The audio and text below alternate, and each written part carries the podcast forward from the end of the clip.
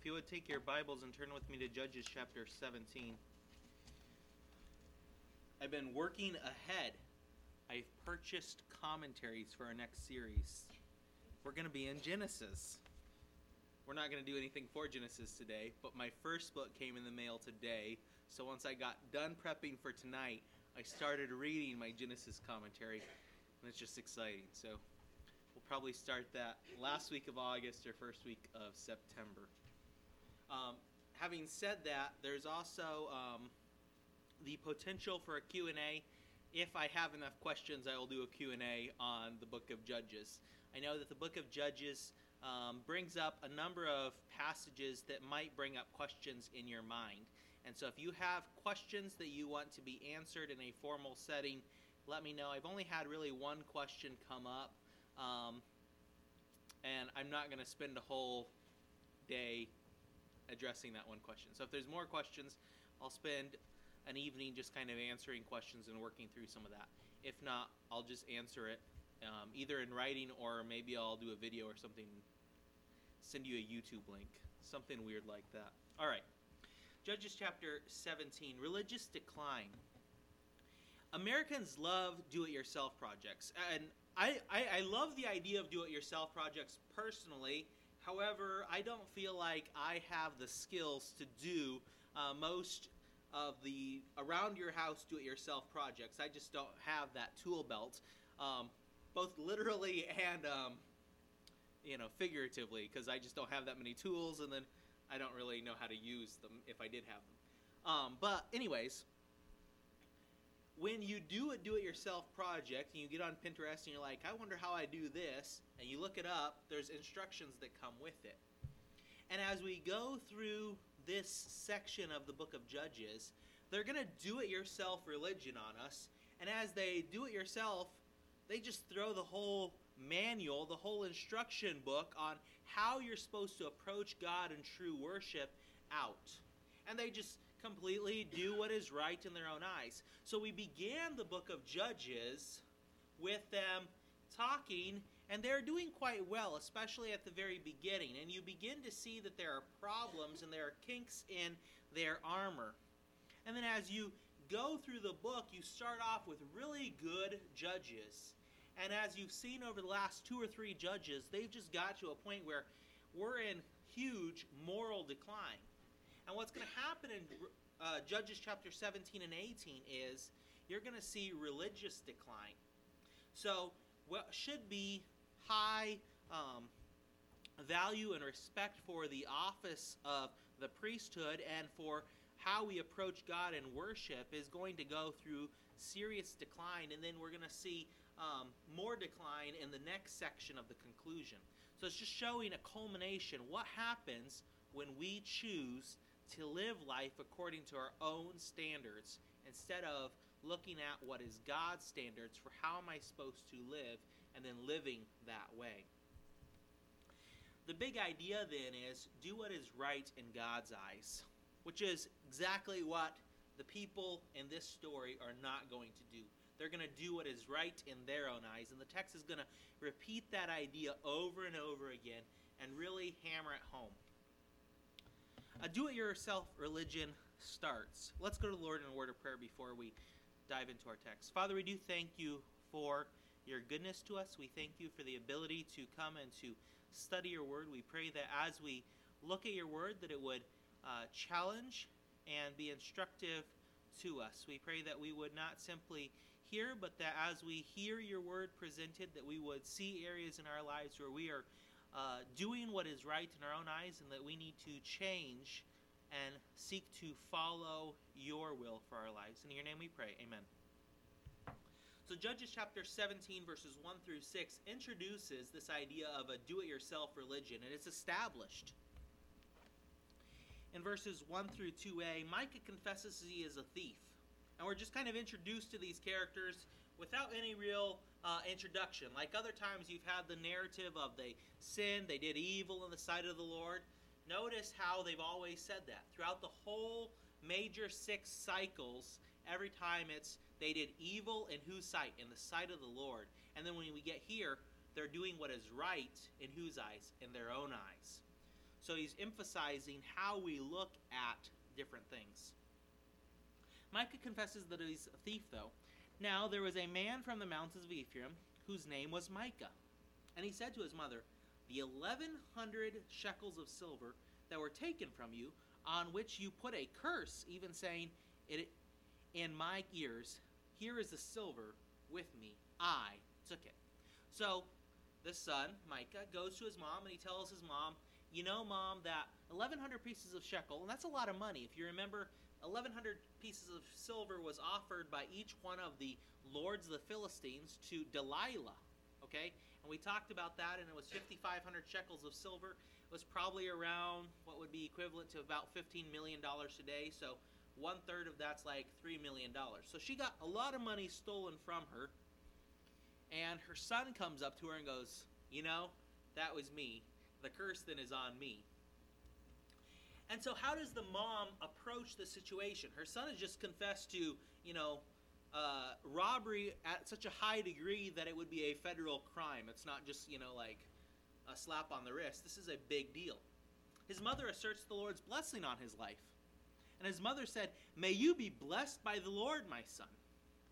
It's interesting. One of the problems that we're going to have throughout this whole section of the conclusion is that the Lord is paid service, but it's only lip service. He's mentioned over and over again, but when we actually look and see, what are these people doing? It's not anything that God would honor. It's not anything that God would appreciate. And so she tells her son that God bless you and take away the curse, because she doesn't want her son to be hurt. And what happens then? The mom then gives the silver to the Lord for a do-it-yourself project. In verse 3, so when he had returned the 1,100 shekels of silver to his mother said, I had wholly dedicated the silver from my hand to the Lord for my son.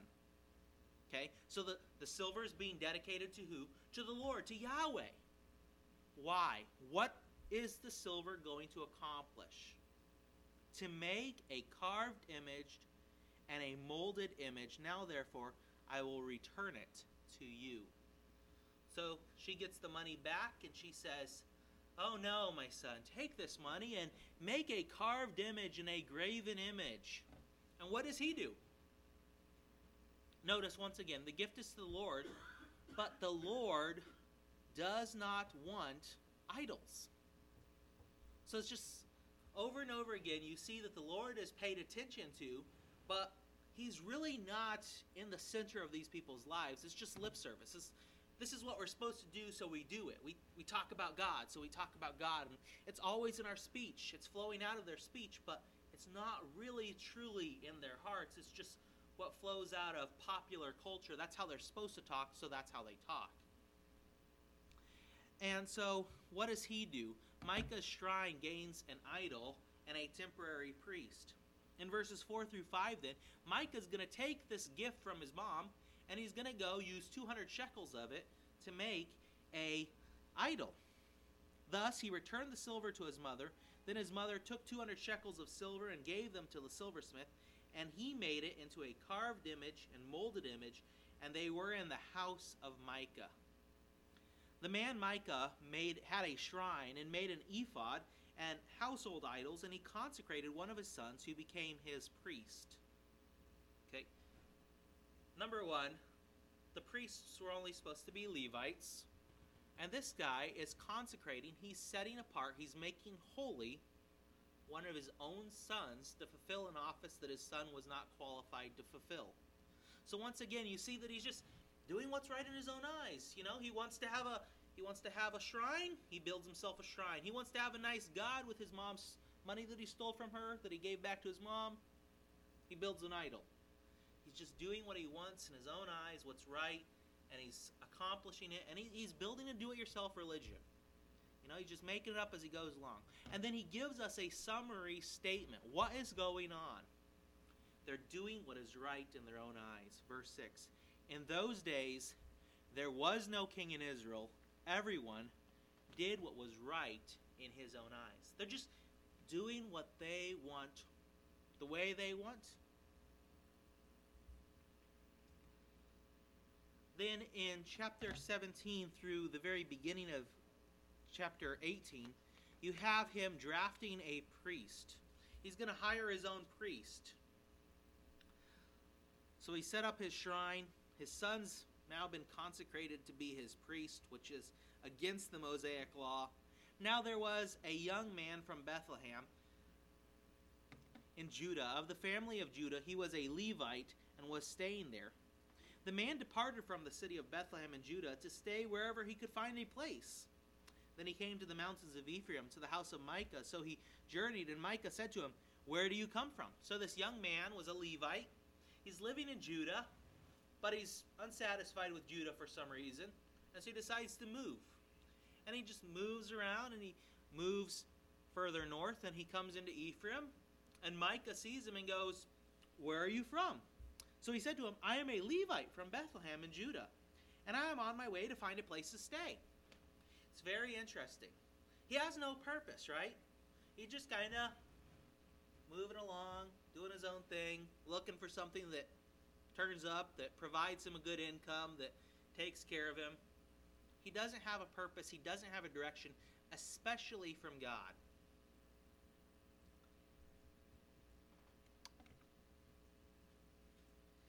Then in verses 10 through 12, Micah employs the Levite. Micah said to him, "Dwell with me, and be a father and a priest to me, and I will give you 10 shekels of silver per year, a suit of clothes, and your sustenance." So the Levite went in. Then the Levite was content to dwell with the man, and the young man became like one of his sons. So Micah consecrated the Levite. Once again, Micah does not have the right to consecrate the Levite. He has the right person, but we're going to learn later on that this guy's dad did not allow him to actually serve as a priest. He was a Levite, but he couldn't serve as a priest. So Micah consecrated the Levite, and the young man became his priest and lived in the house of Micah. And so Micah finds himself a priest that's a Levite, and he's quite happy. And you understand his understanding of God from verse 13. He says, "Then Micah said, 'Now I know that the Lord will be good to me, since I have a Levite as priest.'" He believes that he can earn God's favor. How is he going to earn God's favor? He has a Levite as his priest, serving at his man-made idols in his man-made shrine for his do-it-yourself religion. It's just absurd. But this is where this idea of everybody doing what is right in their own eyes leads Micah to. And that is where this young Levite is led to as well, where he does what is right in his own eyes.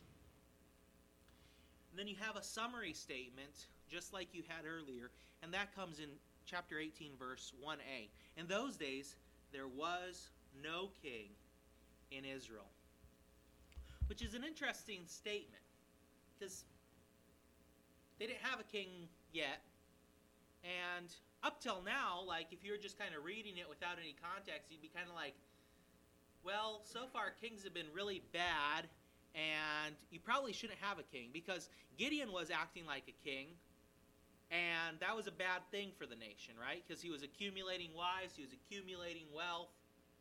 It was a bad thing.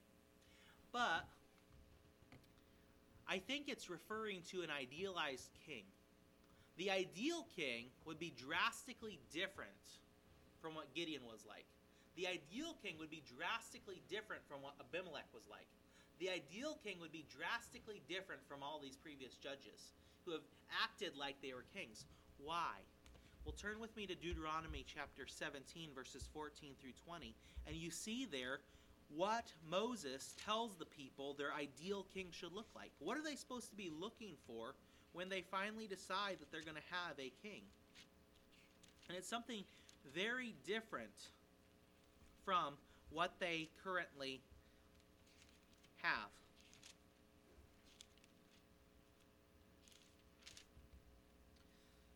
Deuteronomy 17, verses 14 through 20. "When you come to the land which the Lord your God is giving you, and possess it and dwell in it, and say, 'I will set a king over me, like all the nations that are around me,' You shall surely set a king over you, whom the Lord your God chooses.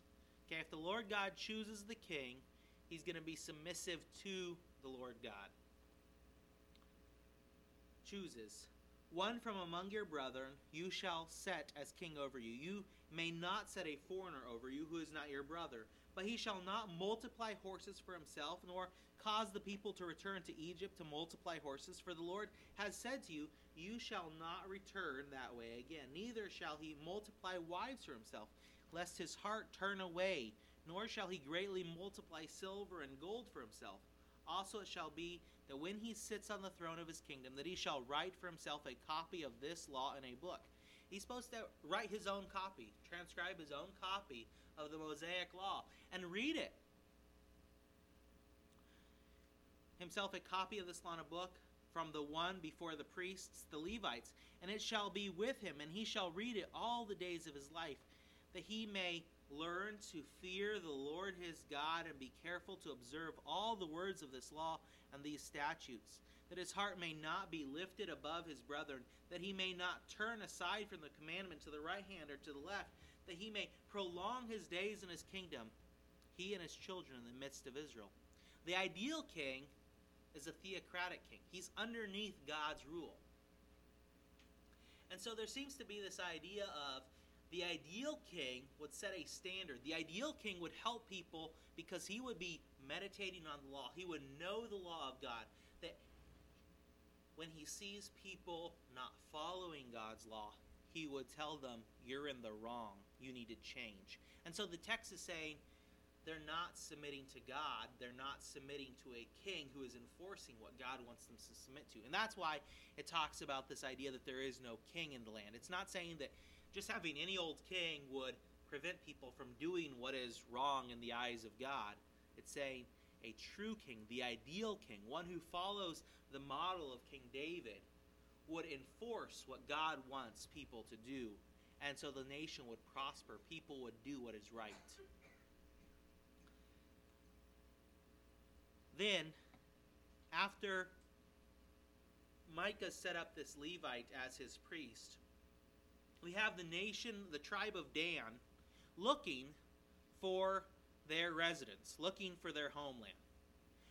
It's interesting.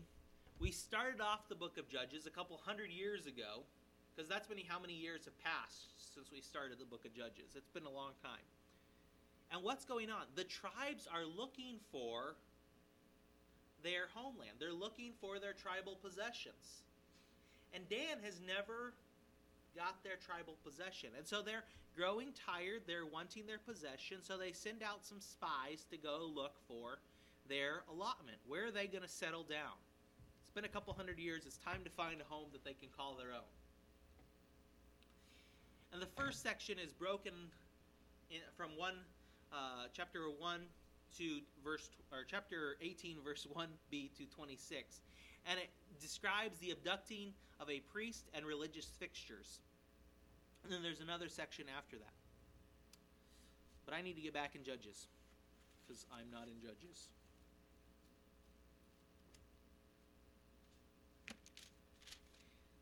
And in those days, the tribe of the Danites were seeking an inheritance for themselves to dwell in. For until that day, their inheritance among the tribes of Israel had not fallen to them. So the children of Dan sent 5 men to their family and from their territory, men of valor from Zorah and Eshtaol, to spy out the land and search it. They said to them, "Go search land." So they went to the mountains of Ephraim, to the house of Micah, and lodged there. And so they developed this plan. They're going to send out these spies. They're going to look at the land and decide where to go. Okay? And when they get to Micah's house, so they've journeyed a little further north and they're now in Ephraim, they recognize a voice. And it seems to me probably that they didn't recognize the Levite young man's voice, but they recognized the accent. Because this guy was from Judah. Dan was staying in Judah. And so they hear this Judah-like accent. And they're like, where's this guy from? This guy's from where we were living. Who are you? What are you doing here? That type of thing. Not so much that they recognize this Levite as, oh, you're our buddy. Verse 3. While they were at the house of Micah, they recognized the voice of the young Levite. They turned aside and said to him, "Who brought you here? What are you doing in this place? What do you have here?" And so they're interrogating him. What's going on with you? And the Levite praises Micah. Okay, instead of praising God, because you can't really praise God in this situation, but he praises Micah. He's lifting up Micah. Micah's the guy that's accomplished all this for me. Look at how well I'm doing. He said to them, "Thus and so Micah did for me. He has hired me, and I have become his priest." He's quite pleased with himself. He's disobeying God, but he's quite pleased with himself. And so they ask him for an oracle. They want him to tell them about their journey. They're going on this journey. They're looking for their land, and they come to him and they say, "Hey, tell us, are we going to be successful or not? What's up with this?" Verses 5 through 6. So they said to him, "Please inquire of God that we may know whether the journey on which we will go will be prosperous. Is this going to be a good journey? Are we going to find our homeland? What's going on? You're a priest to the Lord." And what does he say? And the priest said to them, "Go in peace. The presence of the Lord be with you on your way." This lost Levite that we just found out last chapter is wandering around aimlessly looking for a place to make home, right? This lost Levite now knows God's plan for the tribe of Dan. No, he doesn't. He never even asked. He just said what he wanted. He did what was right in his own eyes. He did not ask. He did not seek God's wisdom. He just told them, "Oh yeah, it's great. Go for it." He never even asked. The text tells us that doesn't tell us he didn't, but it doesn't say he did. And from everything else we know about him, we know he didn't ask. And so they go on and they bring back a report on a town called Laish. So the five men departed and went to Laish. They saw the people who were there, how they dwelt safely in the manner of the Sidonians, quiet and secure. There were no rulers in the land who might put them to shame for anything. They were far from the Sidonians, and they had no ties with anyone. This group of people are living as complete strangers from everybody else. They don't have any interaction with people. They don't have any danger because nobody's their enemy. They're not anybody's enemy. They don't trade with anybody. They're just kind of hermits in their own little neck of the woods up north. And so the Danites go up and they see this and they're like, "These people have nobody to come protect them because they don't have any allies. They're not expecting war because they're not a war-liking people and nobody wants to fight them. We can go in, we can slaughter them, and take over this land." Then the spies came back to their brethren at Zorah and Eshtaol, and their brethren said to them, "What is your report?" So they said, "Arise, let us go up against them, for we have seen the land, and indeed it is very good. Would you do nothing? Do not hesitate to go and enter to possess the land. When you go, you will come to a secure people and a large land, for God has given it into our hands, a place where there is no lack of anything that is on the earth." And so the report comes back good. It's a prosperous land. The people are not expecting war. We can easily go in and wipe them out and take over their land. And so they decide, yeah, let's go. This is our land. We're going to go take it. So they march out, and 600 men of the family of the Danites went from there, from Zorah and Eshtaol, armed with weapons of war. Then they went up and encamped at Kirjath-Jearim in Judah. Therefore they call that place Mahene, Dan, to this day. There it is, west of Kirjath-Jearim. And they passed from there to the mountains of Ephraim and came to the house of Micah. So they're marching up towards their land that they're going to be possessing. And as they go, they get up to Micah's house. And then they're going to steal Micah's religious fixtures and priest. And so when they get there, the five spies know what's at this house. They've talked to Micah. They've got to know him. They know that he's a priest. He has multiple idols. And they're going to tell the Danites, "Hey, this is located here. What do you think we should do about this?" Then the five men who had gone to spy out the country of Laish answered and said to their brethren, "Do you know that there are in these houses an ephod household idols, a carved image, and a molded image? Now therefore, consider what you should do. The implied idea is, let's go take over this, and then we'll have our own religious fixtures, our own religious leader, once we go up to our new possession. And what do they decide to do? So they turned aside there and came to the house of the young Levite man, to the house of Micah, and greeted him. The 600 armed men with their weapons of war, who were of the children of Dan, stood by the entrance of the gate. It's like a mafia scene. Like they're standing guard, they're going in, they're going to do what they want to do with 600 men in a small community. Like nobody's going to stop them from robbing these idols and taking the priest along with them. Then the 5 men who had gone to spy out the land went up. Entering there, they took the carved image, the ephod, the household idols, and the molded image. The priest stood at the entrance of the gate with the 600 men who were armed with weapons of war. When these went into Micah's house and took the carved image, the ephod, the household idols, and the molded image, the priest said to them, "What are you doing?" It's like the most moral thing that the priest has done so far, asking them why they're stealing something. And that's about as good as he gets. He confronts them, "Why are you stealing?" And they offer him a better offer than he's got so far. He's doing quite well, right? I mean, he's got room and board paid for, plus 10 pieces of silver every year. He's doing okay. He's doing okay. And so they offer him a more pleasant offer. And they said to him, "Be quiet. Put your hand over your mouth and come with us. Be a father and a priest to us. Is it better for you to be a priest to the household of one man, or that you be a priest to a tribe and a family in Israel?" So the priest's heart was glad, and he took the ephod, the household idols, and the carved image, and took the place among the people. He's happy to join them. He's happy because he's got a better offer. He's going to be more popular. He'll probably gain more wealth. He's doing what is right in his own eyes. And what God cares about and what is right in God's eyes, he doesn't care about. And he's going to continue to take the tribe of Dan down a very bad path. Dan flees from Micah then. They've just stolen his stuff, so they're going to run away. Then they turned and departed and put the little ones, the livestock, and the goods in the front of them. That way, when Micah with his band comes to attack them, their little people and their livestock and the things that are easily attackable are in front of them. So Micah would have to get around the army before they could attack the young kids and stuff. When they were a ways away from the house of Micah, the men who were in the houses near Micah's house gathered together and overtook the children of Dan. And what happens next? Angry men threaten Micah and his family.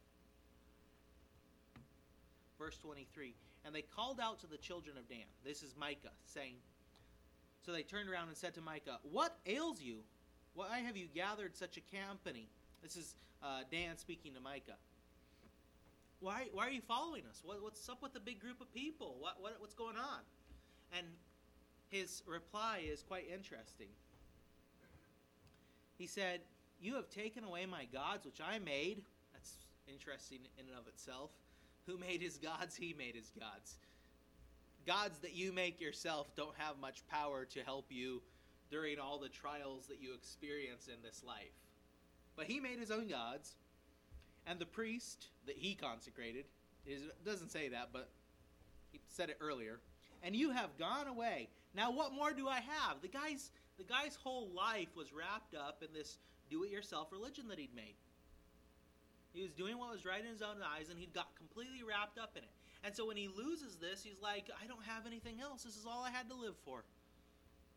How can you say to me, 'What ails you?' It's obvious. You've stolen everything that matters to me." And what's their response to him? "And the children of Dan said to him, 'Do not let your voice be heard among us.' Why? Lest angry men fall upon you and you lose your life with the lives of your household." Then the children of Dan went their way, and when Micah saw that they were too strong for him, he turned and went back to his house. It's interesting. The Danites self-identify as angry men, and they threaten him. We're angry men, and if you don't be careful with how you're even talking to us, we're going to kill you and all these people that are with you. They're doing what is right in their own eyes. But they then go and they take over the land, and that's what's coming next. And once they take over the land, they'll achieve religious independence, and they will have no need for Yahweh. Verses 27 through 29, they have an easy victory. So they took the things that Micah had made and the priests who had belonged to him, and went to Laish, to a people quiet and secure. And they struck them with the edge of the sword and burned the city with fire. There was no deliverer because it was far from Sidon, and they had no ties with anyone. It was in the valley that belongs to Beth Rehob. So they rebuilt the city and dwelt there. And they called the name of the city Dan, after the name of Dan, their father, who was born to Israel. However, the name of the city formerly was Laish.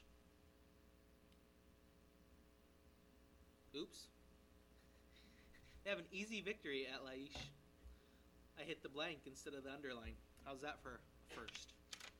Easy victory at Laish. And what follows that? I did it again. Did I leave you guys? Or do you have blanks? Huh? Really? That's terrible. Establishing a false religion. They established a false religion. Then the children of Israel, of Dan, set up for themselves the carved image, and Jonathan, the son of Gershom, the son of Manasseh. Manasseh there is probably actually Moses. Okay? Whose line was supposed to be the priest's line? It wasn't Moses' line. It was Aaron's line. Aaron's line was supposed to be the priest's. And so this guy didn't have any right even being a priest for Yahweh if he was appointed in the proper manner. He wouldn't have been a priest, because it was Aaron's line that was supposed to be the priests. Lots of Levites served, but they weren't all priests. And so this guy is completely stepping out of his bounds. He's forming his own religion. He's forming his own cult. And his sons were priests of the tribe of Dan until the day of the captivity of the land. This is the same group of people that if you read First Chronicles, you read about the troubles that they have in the northern kingdoms, and how the northern kingdoms are always going after other gods and they don't serve the Lord. Why? In part because of this cult that was started up in the northern kingdom of Dan. And so his sons continue to serve the northern part of Israel for as long as the northern kingdom exists, until they are taken into captivity. A couple hundred years.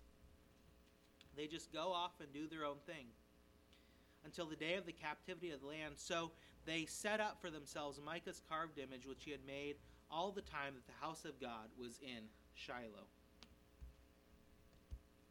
And so it brings out a question, like, what does this have to do with our lives? Because none of us are really probably tempted very much with taking 200 pieces of silver to the local blacksmith and making our own idol and setting it up in our house and appointing our son to be our priest.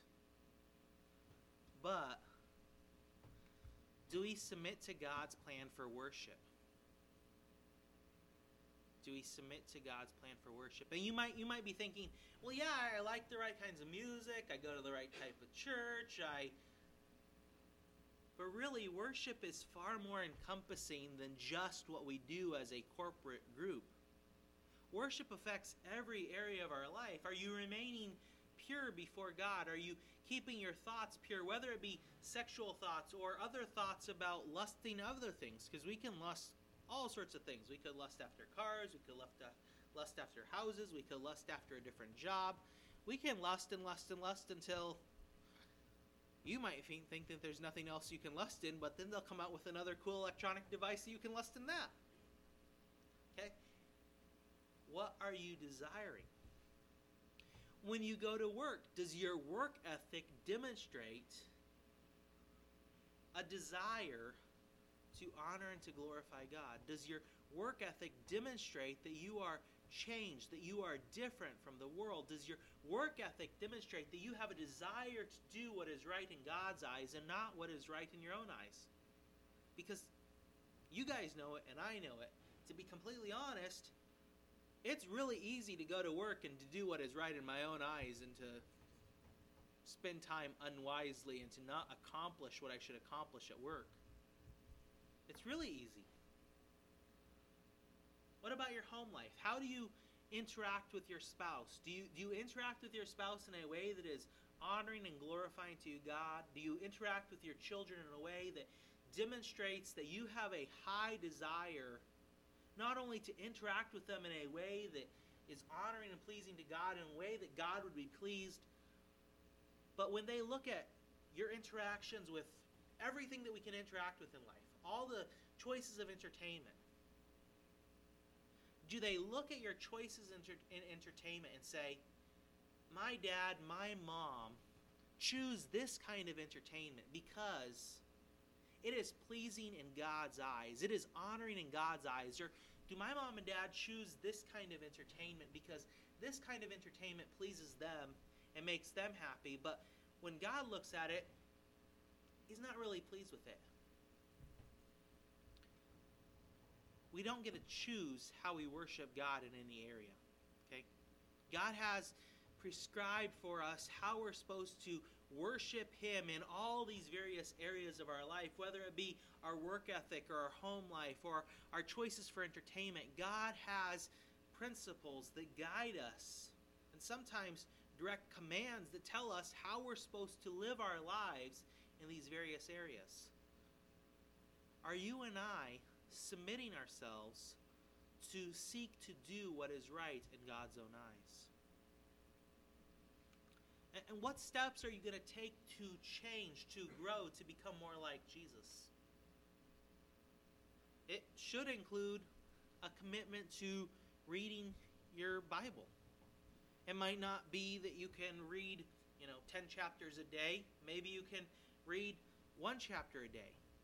But if you spend one chapter a day and you actually think about it, that could be a lot better than reading 10 chapters a day. And you can do that by just reading it in the morning and then refreshing your memory by, picking out one verse that really was like, wow, that's different. And then trying to think through, how does that fit into the context of what Paul's saying? How does that fit into the context of this psalm? How does this psalm trying to tell me about who God is, how I worship God, how I should live my life today? Thinking about how the applications flow out. Attending and making sure that you're making it a priority to be serving, to be spending time in prayer, to be working in the local church, to be attending services. All these things are ways that help us to be moving in the right direction so that we are people who are doing what is right in God's eyes and are not building a do-it-yourself religion where we just seek to do what is right in our own eyes. Let's go to the Lord in a word of prayer. Father, we do thank you for this day. We thank you for the ability to come and to look at your word. We pray that it would encourage us and that it would challenge us to avoid the pitfalls that come with seeking to live life according to our own eyes and our own desires. We realize that there are many dangers that come with that, and we pray that you would help us to keep ourselves away from those dangers. In your name we pray. Amen.